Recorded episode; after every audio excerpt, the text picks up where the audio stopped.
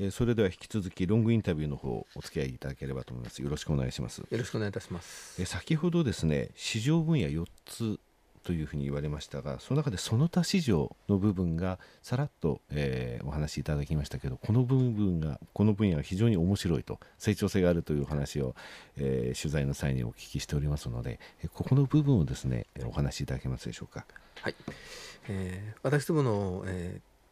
活動しております市場分野4つあるうちのその、まあ、最後の4番目のその他のところはですねいくつかの新しい当社から見た新しい市場が含まれて、えー、まあ4番目の市場というふうに申し上げております、はい、えー、特に大きなあの市場になってきておりますが一つが余暇レジャー市場でございます。でもう一つが、えーまあ、ワークプレイスというふうに呼んでおりますが働く方々がいるスペースというふうに申し上げたらよろしいでしょうか、はい、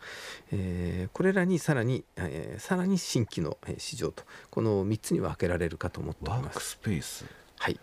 えーまあ、分かりやすく申し上げますと、はい。オフィスですとオフィスの改装需要ですとか、はい、えー、昨今あの実は物流センター等までですね、はい、当社の方で取り扱わさせていただくようになってきております。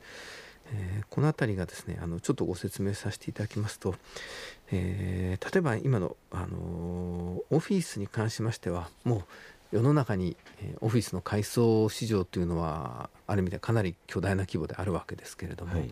あの企業の、えー、コーポレートアイデンティティとかやはりお客様や外部の方が来た時に企業姿勢をあのオフィスでアピールしたいという企業様が昨今増えてきております。でそうしたお客様はやはりあの当社とかあの他にはないようなものを作れる企業へのあのオーダーというのをいただけるようになってきておりまして、うん、えー、まあ、一番代表的な事例があのえーまあ、人材派遣の大手でございます。パソナ様のオフィス等はですねあの東京駅の近くにありますね、はい、あの農場があるオフィス環境対応をアピールするという意味でそしたら農場があるオフィスですとか、えー、こうしたものも当社の方でパスタ様と一緒に作らさせていただいたりしてきたのがあのオフィス市場のところでございます。えー、ここはもうすでに世の中に、えー、確立した市場がございますんで、はい、当社からすると新しい市場でも、うん、もう市場としてはあのボリュームがありますんで非常に今後あの当社の売り上げを伸ばしていくところとしては期待できるところかと思っております。はい。またあの当社の中でも、えー、このような仕事ができるとはつい数年前まで思っていなかったんですが、まあ、物流センターというある意味ではお客様に見えないところですね、はい、えー、ここの需要が昨今あの急激に増えてきております。これはですねあの実は物流センターというのは決してあの就業環境があの恵まれてるとは言いづらいところも多いものですからなかなか働いてる方の定着率にあの課題を感じてる企業様が多くてですね、はい、実は当社の持ってるいろんなあの技術で、えー、働いている場所自身があの働いてる自分がですね、えー、役に立っているとか輝いて見えるようなそういう物流センター作りということを提案させていただいておりましてこれらがあの実際に離職率を10分の130分の1に減らすというような成果が出てきたものですから、はい、昨今あのそうしたオーダーをいただいてくるのが増えてきております、はい、まあ、こうしたあの働く方々集客施設はございませんが働く方々のあの施設とともに、えー、先ほど申し上げました余暇レジャー施設のところではですね昨今あの大型のホテルの改装の需要というので内装等、はい、室内の改装等をいただくことが増えておったりまたあのえー、テーマパークとしてはアンパンマンミュージアムですね、はい、えー、もうすでに今年のあの4月にですね、えー、4号館になる神戸のアンパンマンミュージアムがオープンするんですがこのアンパンマンミュージアム等については商業施設も含めてあ、えー、お客様と一緒にですね作らさせていただいております。特にアンパンマンミュージアムはあの震災の直後に仙台でオープンした時に非常にあの被災した方々子どもたちを励ますのに役に立ったという嬉しいお話もいただいておりますので、えー、まあそういう意味ではあの私どもの喜びと感動をお届けするというあの願いからもですね、えー、今後もこうしたテーマパーク事業にもあの注力していきたいなと思っております。なるほどあの私あの大学時代広告研究会におりましてですね、はい、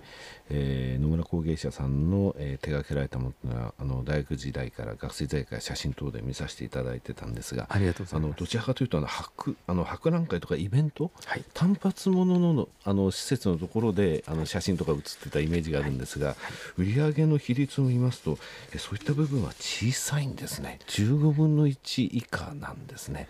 あの具体的にはもう専門店とか百貨店それから商業施設今お話になられました余暇施設その他の美術館博物館ですね、はい、博物館につきましては運営についても、はい、えー、御社の方で受託されているところがありますね、はい、現在14館で、ね、この分野でも多分あの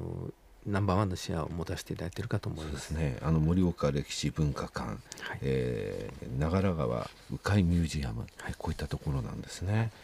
はい、あのここまでですね広くあの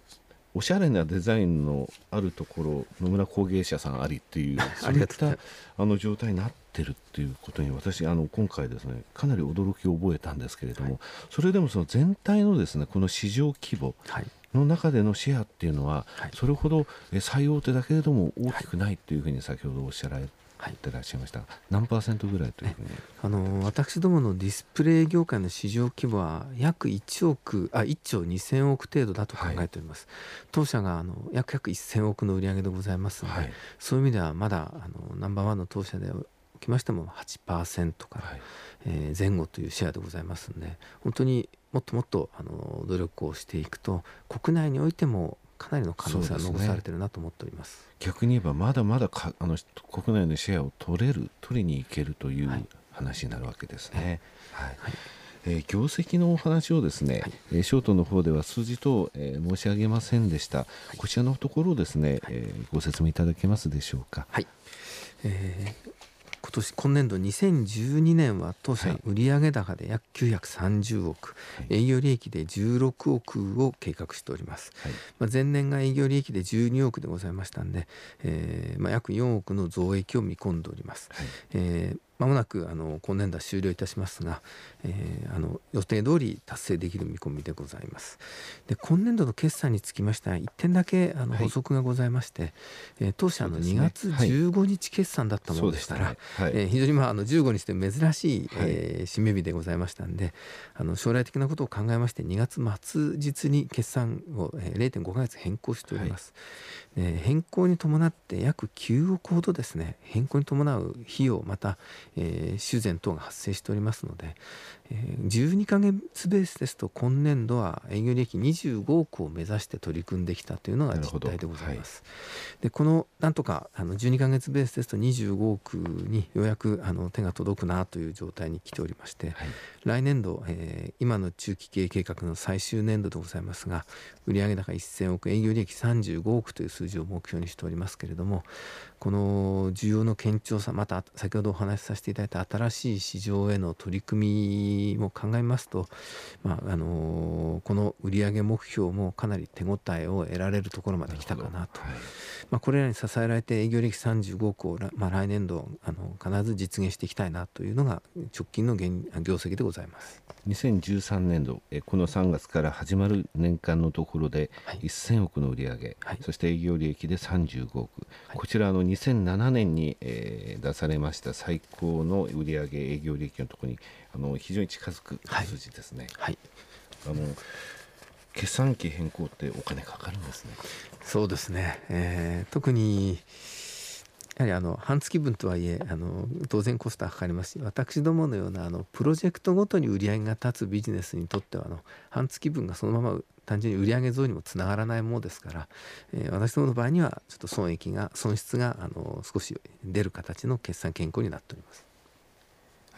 えー、3月から始まる2013年度非常に楽しみですね、えー、またあの来期になりましたらですね、えー、途中、えー、第2クォーターぐらい終わりましたらですね、はい、ぜひ朝材の方に遊びに来てください、はい、ぜひあの機会いただけたら幸いでございます、はい、本日はどうもありがとうございました。ありがとうございました